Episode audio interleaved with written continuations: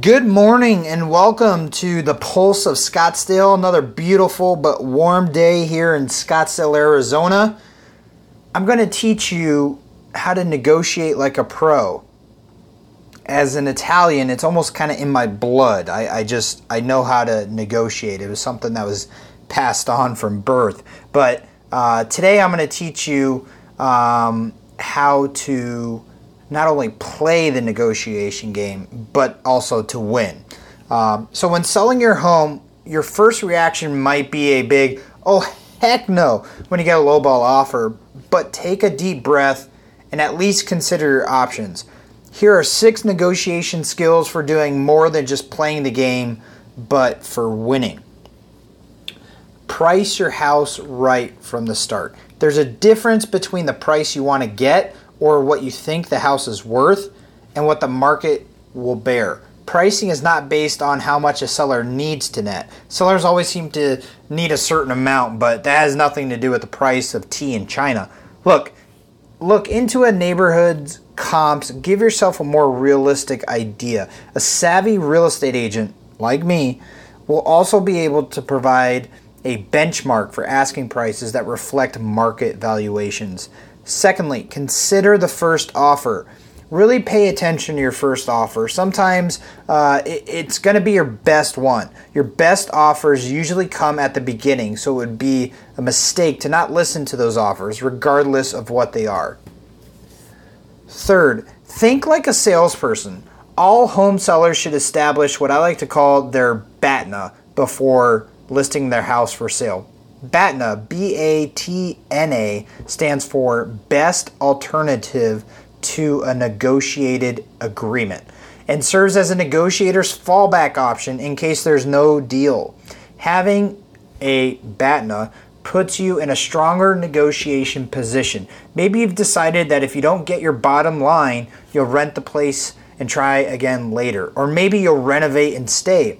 Keeping your BATNA in the back of your mind can help prevent you from agreeing to a bad deal out of desperation.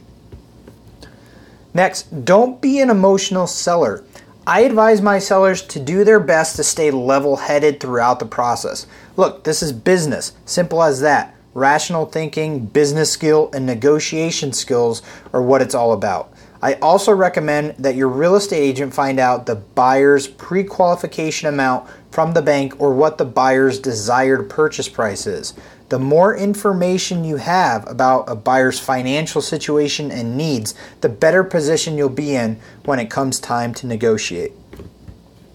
Next, be realistic.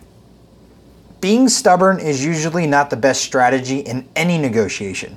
If your goal is to sell, taking less than your ideal price is usually better than not selling at all. Sellers must account for the real cost of not selling, not just a monthly mortgage payment, but utilities, insurance, maintenance, yard work. Once you know the total cost of keeping your home on the market each month, it might put offers, even the lower ones, into better perspective.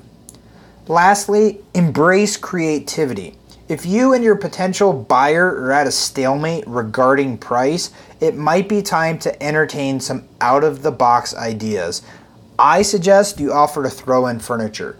I helped a client out recently and we asked for extras when buying his first home the couch, the dining table, the window treatments, things like that. And guess what? It paid off. These are just a couple of options couple of ideas, tricks that may uh, turn a situation into a, from a stalemate into a positive or a winning situation for yourself. If you would like more information, please go to my website www.joeucolano.com. That's www.joeuculano.com, and you can find more resources there. You could reach out to me directly. I'd be more than happy to answer any questions you may have. As always, thank you so much for listening to the Pulse of Scottsdale. This is Joe Eucolano signing out. Have a great day. Stay tuned for more episodes to come.